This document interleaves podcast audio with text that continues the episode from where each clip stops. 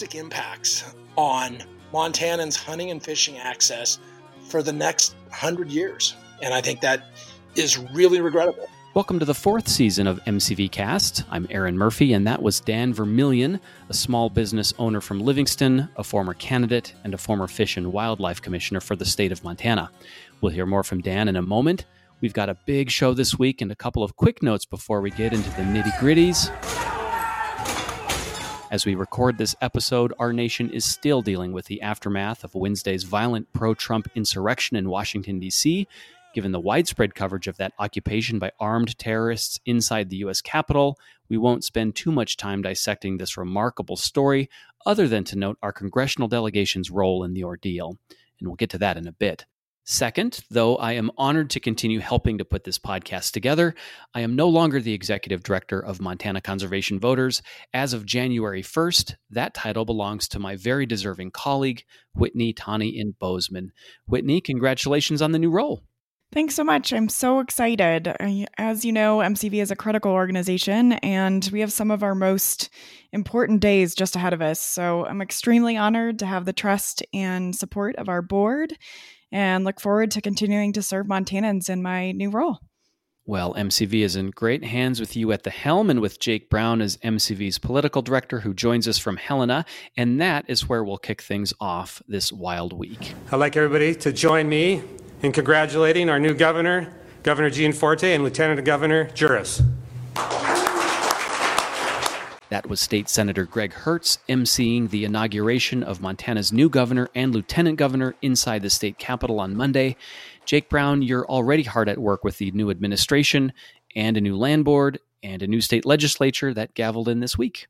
That's right, Murph. We've been uh, holed up in the Capitol this week as our state legislature descends into Helena and begins our state's biennial legislative process. Every two years, MCV lobbies the legislature to advocate for clean air and water and our public lands. We push back against legislation that threatens those things and we support the bills that protect them. It's that simple.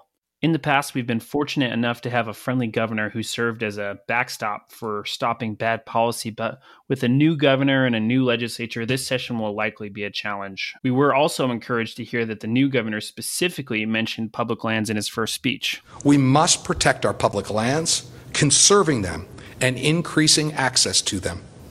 We must protect the rights enshrined in our Constitution. Ultimately, we do these things to protect our way of life for the next generations of Montanans. Will he deliver on his promises? We hope so. No matter what Governor Gianforte does, though, you can bet that we'll be talking about it here on MCV Cast. On Tuesday, Governor Gianforte gave his first news conference, and he made it clear his priority will be to deal with the COVID 19 pandemic.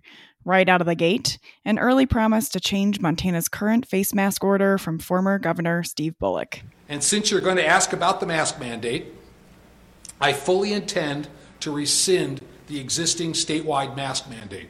To combat the virus, I believe providing incentives and promoting personal responsibility are more effective than imposing impractical mandates. Gianforte went on to say that the state will need to meet several criteria before getting rid of the mask mandate, something he expects to happen in a matter of weeks and not months. Gianforte also signed his first executive order on Tuesday. He established what he calls the Red Tape Relief Advisory Council to review every state agency and identify, in his words, excessive, outdated, and unnecessary regulations. Gianforte has spent the last few weeks filling out his cabinet and naming his top staff. Here are some of the names we can expect to hear more in the weeks ahead. Amanda Kaster, who will be the director of the Montana Department of Natural Resources and Conservation. Kaster worked as an aide for former Congressman Ryan Zinke and then for President Trump's controversial Bureau of Land Management. Chris Dorrington, who will be the director of the Montana Department of Environmental Quality. Dorrington has worked for the DEQ since 2016. And Michael Freeman, who will serve as Gianforte's Natural Resources Policy Advisor. It's important for us to note that Mr. Freeman comes to the role as a known oil and gas industry insider who has a questionable history when it comes to protecting public lands. Prior to working for Gianforte, he served as acting deputy solicitor for water resources at the United States Department of the Interior. Whitney and Jake, MCV is wasting no time in reaching across the aisle to work on creating more public land in Montana. Whitney, you rallied a whole lot of support for Somers Beach State Park in time for the most recent meeting of the Montana Land Board. That's right. Last month, Jake and I met with the Senate President Mark Blasdel. The Republican lawmaker told us he is strongly supporting the creation of Somers Beach State Park on the west shore of Flathead Lake. So he went to work rounding up 194 signatures from Montanans on a letter of support. Then we sent that letter to the Land Board, and well, on December 21st, the Land Board unanimously approved the purchase of a 106 acre site from the Sliter family. The cost is $400,000 below the appraised value of the land. Somers Beach State Park will be a significant add because it will provide a rare public access point on Flathead Lake. You can check out our letter and the folks who signed onto it in our show notes. Well, amazing work, guys. And while Montana conservation voters will happily work with anyone willing to work with us, we are also not afraid of our important role holding all elected leaders accountable. Here's more from Governor Gianforte's inaugural address. I take the off, oath of office today prepared to lead Montana's comeback. I am confident that Montanans will make our comeback. Montana's comeback has been a theme for Gianforte since he's been on the campaign trail. As he takes office, MCV is doubling down on our mission to ensure that all Montanans can stay aware of what he and the people who work for him are doing, as well as the 67th Montana legislature. We'll be keeping a special eye to protect our climate, our environment, and our public lands. So this week we launched Montana's Pushback, a new website that will serve as a clearinghouse for information about the Gianforte administration and new legislature. It's a new site that will change frequently, but we invite you to check it out at montanapushback.org. And with a donation of $25 or more, you'll receive a crafty bumper sticker to sport on your water bottle or car. Thanks in advance for checking out our new project. We're excited to continue to ensure transparency at all levels of government for all Montanans. Now to Washington, D.C., where Congress early Thursday formally certified Joe Biden as the rightful winner of the November 3rd presidential election lawmakers got back to work only hours after pro Trump terrorists violently stormed the U.S. Capitol. Before all of that, Montana Senator Steve Daines announced he would object to the certification process, despite zero evidence of any voter fraud or vote stealing. Given Senator Daines' lack of public comment about the ordeal, I called up his office on Tuesday to ask for an explanation. Senator office Hey, this is uh, Aaron calling from Billings. I'm calling to ask about the senator's plans for tomorrow. Can you walk me through why the senator is trying to undo a, a fair election? Yes, so the senator has stated that he plans on objecting to the electoral college tomorrow. Um, he is not trying to overturn the result of the election. He's not trying to object to the entire process. He is calling for electing commission to restore trust uh, in the integrity of the. The young person who answered the phone was clearly reading from a long winded script, but you get the gist. Clearly, Senator Daines was trying to be both pro Trump and pro democracy. The result of the election, which the senator Well, that high wire act came crashing down after the pro Trump anti democracy insurrection of the U.S. Capitol. Once police restored order, Senator Daines sent a statement saying, quote, We must rise above the violence. Then, to his credit, he reversed course and voted to certify the election results after all. Montana's new at large member of the U.S. House, however, didn't follow suit. Only hours into his new job, he told the right wing radio show Montana Talks why he rejected American democracy during the vote certification process. I absolutely will be objecting to the state's electors that uh, were able to uh, produce those electors under uh, questionable circumstances. We have got too many. I mean, we've got numerous, extensive, credible allegations of fraud that have taken place in many states. And for those states to certify those elections without addressing those allegations properly, I do not feel comfortable in certifying the electors coming from those states. Of course, Congressman Rosendale hasn't produced any evidence of questionable circumstances other than debunked conspiracy theories.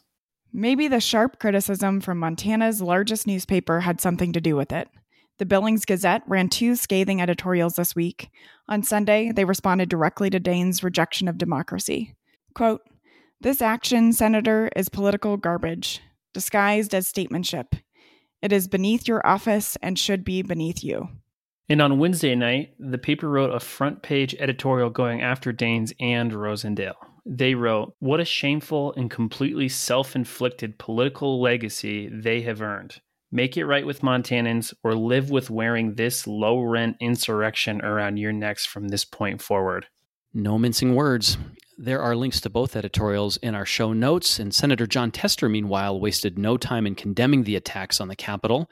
He tells me he was watching the proceedings from his office when the rioters broke into the House and Senate chambers.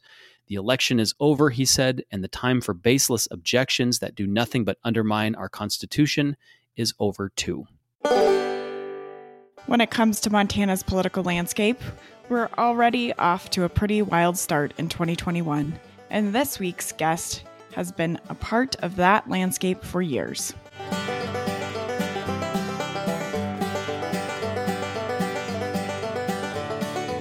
Dan Vermillion is an angler, a small business owner, and a former state Senate candidate. Dan, along with his two brothers, owns Sweetwater Travel in Livingston, one of the most prominent fly fishing businesses in the country. He also spent 12 years as a Montana Fish and Wildlife Commissioner for Southwest Montana, and he's a longtime friend of Montana conservation voters. So, Dan, we're going to start this conversation with a thank you for all you do for us, for Montana, and for our public lands and waters. Election day changed the, the map for Montana and for the future of our public lands. Given your history of advocacy in this state, what do you think the biggest challenge ahead is, not just for fishing and hunting, but also for small businesses like yours? First of all, thank you guys at MCV for all the work you do. And it's uh it's been a very interesting election season and you know that public lands issue was not quite as prominent, I guess I would say, in 2020 as it was in 2018. Um, I think that's unfortunate because I think the impact on our public lands from this set of election results in November um, could be pretty dramatic.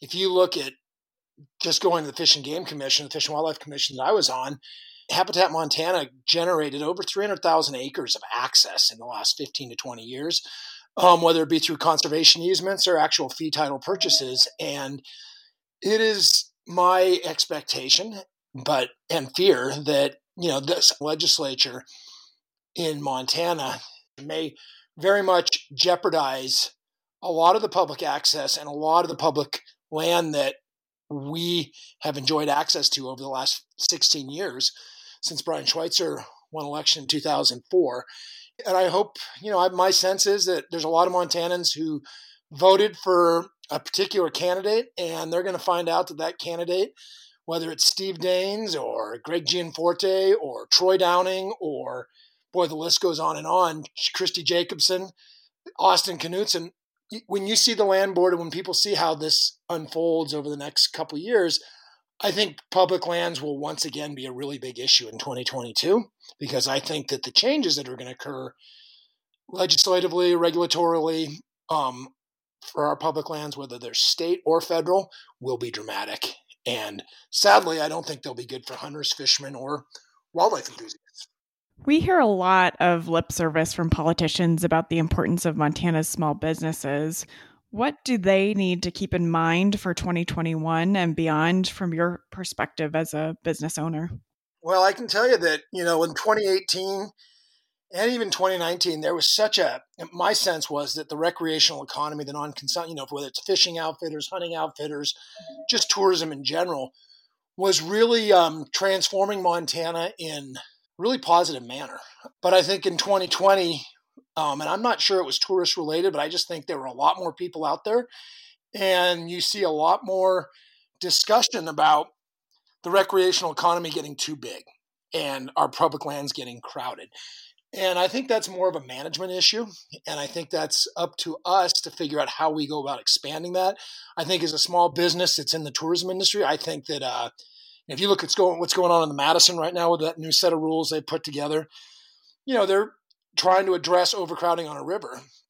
And the only place they know how to regulate, or the only group they can really regulate, are outfitters. And, you know, granted, we're the only ones making a living on a public resource, at least in the Madison. you know, I think that that's going to be a challenge. I think there's some pushback on unfettered growth in the recreational economy. I think the other part, of course, is that we depend on clean water and clean air for and you know well managed public lands for the fish and wildlife that makes a business like mine do well that makes ranchers have enough water to irrigate etc and clean water to irrigate. So i think it's you know there's a lot of impacts that could be coming down the pike and i think people are going to have to be really really vigilant.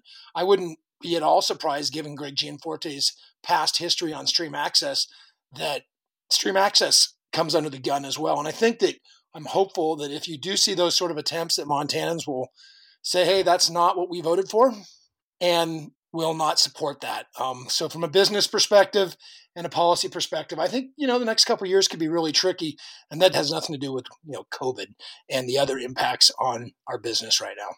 Right. And, and with the legislature underway, Dan, we will be busy tracking every decision made by our state's elected and appointed leaders. You mentioned some of them, but what will you specifically be watching for as the legislature gets underway and as Governor Gianforte uh, rolls out his first few months? It, what what in particular is is on your hot list? If I were, and I am, I mean, if I'm a sportsman or I'm a person who really cares about our fish and wildlife, I would be looking really carefully at the fact that um, you know FWP is one of the only, if not the only, agency in state government that depends largely on licensed dollars, not tax revenue. So inevitably, FWP always has a structural surplus in the front end of its license 10-year license cycle that's pretty significant. And over the course, so if you're at year three or four and you look at a, uh, the bank accounts that FWP manages, they look flush, but you know that money and those license dollars they're selling they can't change those license prices again for I think the last time we did it was 2015 or 2017. So it's a few more years. So they really have to manage that budget carefully because they don't get to increase their revenue at the even though their costs continue to increase. So it looks like there's a fair bit of cash in there, a fair bit of money in there, but that's money the department will need to manage our fish and wildlife resources, support our tourism economy, and I think that you need to be very mindful that the legislature has historically, the Republican in the legislature have some of them have historically taken a look at that money and said, well, we could use that for other things. And if you know Greg Gianforte is still focused on turning Montana into Kansas, you know there's going to be revenue shortfalls, and our license sales will continue to be strong because um, we have great fish and wildlife resources. So that will be very tempting for those legislatures to neuter FWP by starting to work on their budget. The other thing, of course, is just Habitat Montana and all the other opportunities that FWP has to leverage federal money, whether it's Pittman Robertson, it's Johnson Dingell, there's all kinds of different money out there that Montana uses Habitat Montana money to match to do access projects on behalf of the Montana public. And if we don't have that matching money, those dollars cannot be used. So that's a real problem, um, or it could be potentially a real problem. The other problem, of course, is diversion you know, if you have funds that have been allocated for fish and wildlife projects and suddenly, and it's federal money that's been used for it, and suddenly they divert that money into something else, um, FWP has to pay that money back. The state has to pay that money back. And so if you turn a wildlife management area into something that's no longer a wildlife management area, and the land was purchased with federal money and matching money, the feds can claw that money back.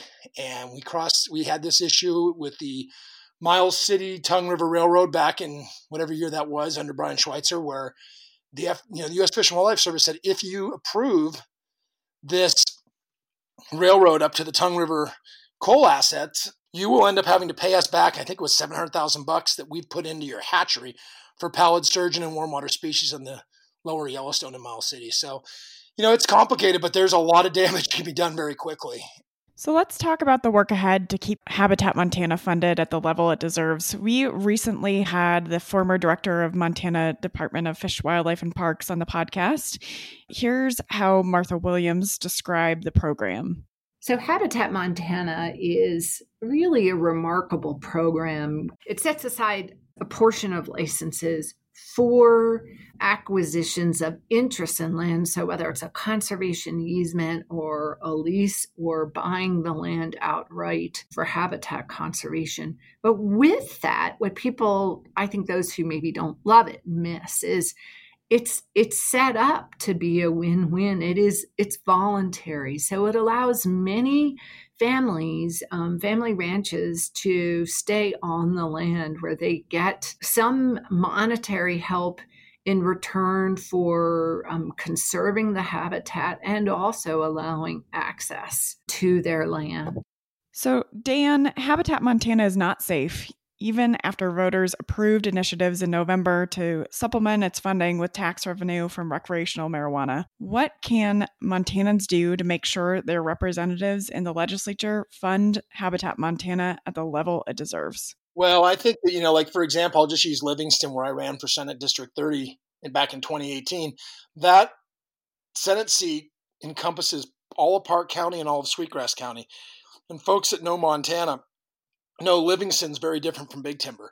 Um, but we're all represented by the same senator. So it is up, up to us to make sure that John Esp or whomever else, you know, Senator Esp or whomever else is a Republican representing districts that include some places that have some great hunting and fishing and certainly include a lot of hunters and fishermen.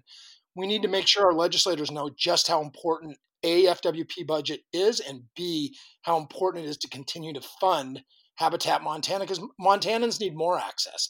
We don't need less.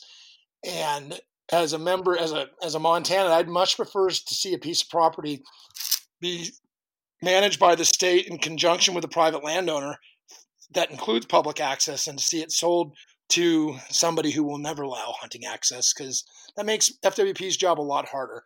We manage elk through hunting, and if we can't get people on the ground to hunt elk, their populations increase and the depredation on crops and tensions between the landowners and the sportsmen in the department grow.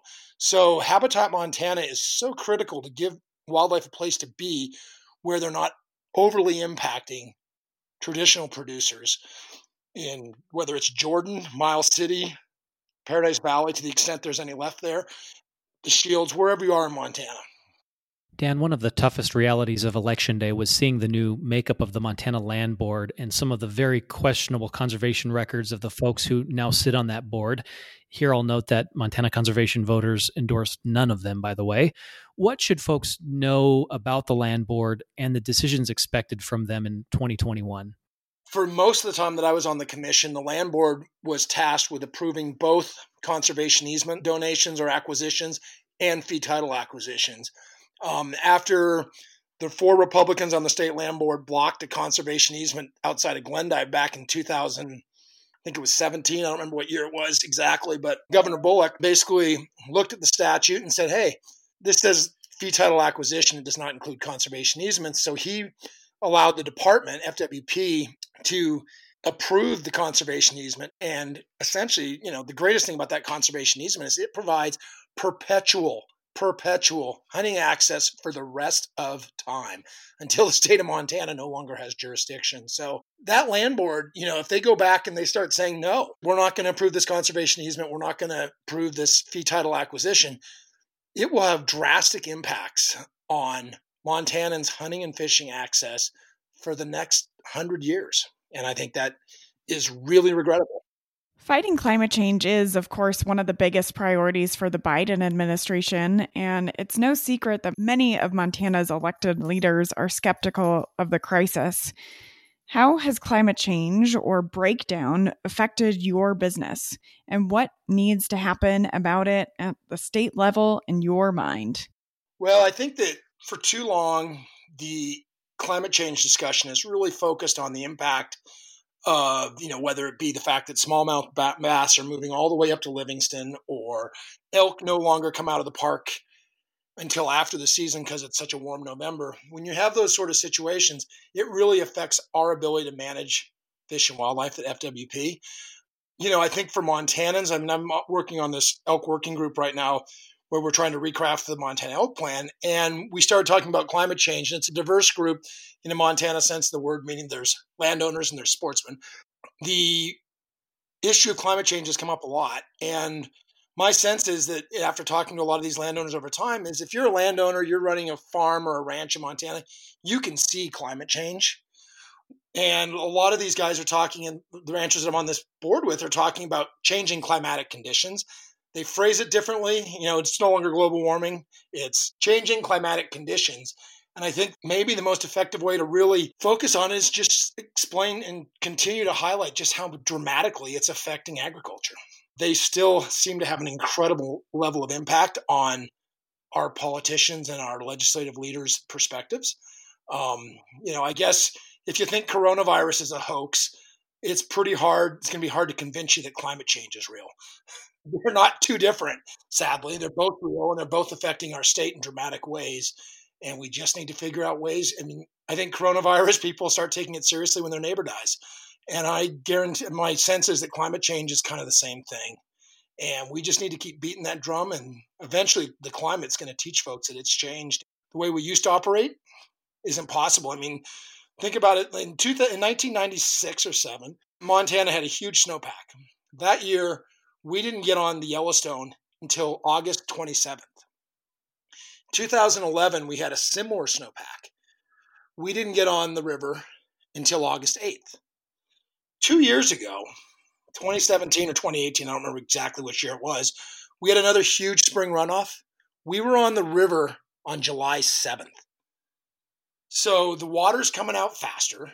And where that really shows up is places like on the Yellowstone, where in August, you know, you have whitefish dying because of proliferative kidney disease. And while climate change did not cause PKD, it certainly exacerbated its impacts on the fishery and you know elk disease cwd a lot of other factors will be affected by climate change and you know we're just going to have to keep explaining that and focusing on that until people realize that you know it's real and maybe what we need to focus on is more mitigation more adaptation because probably montana doesn't have the ability to directly impact climate change on a global scale but we still need to do our part and we need to be prepared for what's coming yeah, and just a note on the proliferative kidney disease, uh, that was an incident in 2016 that prompted Governor Bullock to shut down what was uh, more than 100 miles of the Yellowstone River, right? I mean, that that's a huge impact on businesses. It was Garden of Laurel, and it was the strangest thing in the world because you could walk down the street of Livingston in August and it was empty. Mm-hmm. So you mentioned uh, this a, a little bit. You dedicated a dozen years of public service as a fish and wildlife commissioner any words of wisdom from your your takeaway uh, on your time on that commission to the current commissioners? You know, I think that uh, for me, when you're standing outside government and you're looking in, you can think you know all the ways they're making mistakes. And got you say, well, if I was going to be, if I was in there and I was managing this, I'd do it differently. But what I learned from FWP pretty quickly, and I'm sure all of state government is pretty much like this, and that is that it is staffed with some of the most incredibly dedicated professionals that are in the Fish and Wildlife Department specifically because that's their passion. They've gone to school, they've received the best educations on how to manage that wildlife. And ultimately, if you look around the world, there's no other state in the country that has, or any country in the world, that has the wildlife resources or the fishery resources alongside a growing economy that Montana does. And that should be celebrated. We've succeeded over time through the hard work of people like MCV in maintaining a really robust natural world while also allowing our economy to succeed. And I think that as commissioners, it's really important to recognize that hard work, understand that we don't have good fish and wildlife resources just by doing nothing. They've been intensively managed by professionals that really understand what they're doing.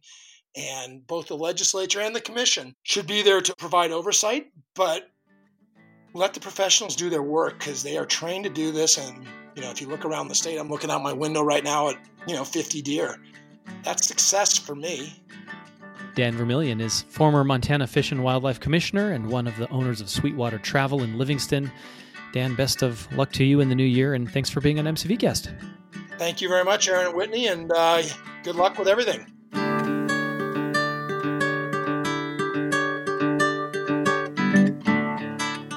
The views of our guests do not necessarily reflect the views of MCV, its staff, or its board of directors. Murph, we touched on the state of Montana's plans to create a new state park earlier in the show. Senator Tester on Tuesday announced that the U.S. Forest Service will acquire even more public land in Montana. Tester successfully pushed the Forest Service to acquire about 100 acres of new land near Delmoe Lake in the Beaverhead Deer Lodge National Forest near Butte. The property consists of six former mining claims, and it's a important big game migration corridor and a popular spot for recreation. And while the world focused on the insurrection at the U.S. Capitol on Wednesday, the Bureau of Land Management began auctioning off drilling rights in the Arctic National Wildlife Refuge. A development corporation owned by the state of Alaska submitted most of the winning bids this week, which added up to only $14.4 million. That's a small fraction of what supporters expected. The future of this lease sale is messy, but we hope President elect Biden and his incoming Interior Secretary, Deb Haaland, will prioritize protecting ANWR as she begins the tough work of cleaning up the failed conservation legacy of Donald Trump. God bless America. We'll leave you today with music from Montana musician Wylie Gustafson, the brother of Lieutenant Governor Kristen Juras. Gustafson performed during Governor Gianforte's inauguration ceremony on Monday, and we think it's a good week for all Americans to hear this song. We'll be back next week. To the prairie,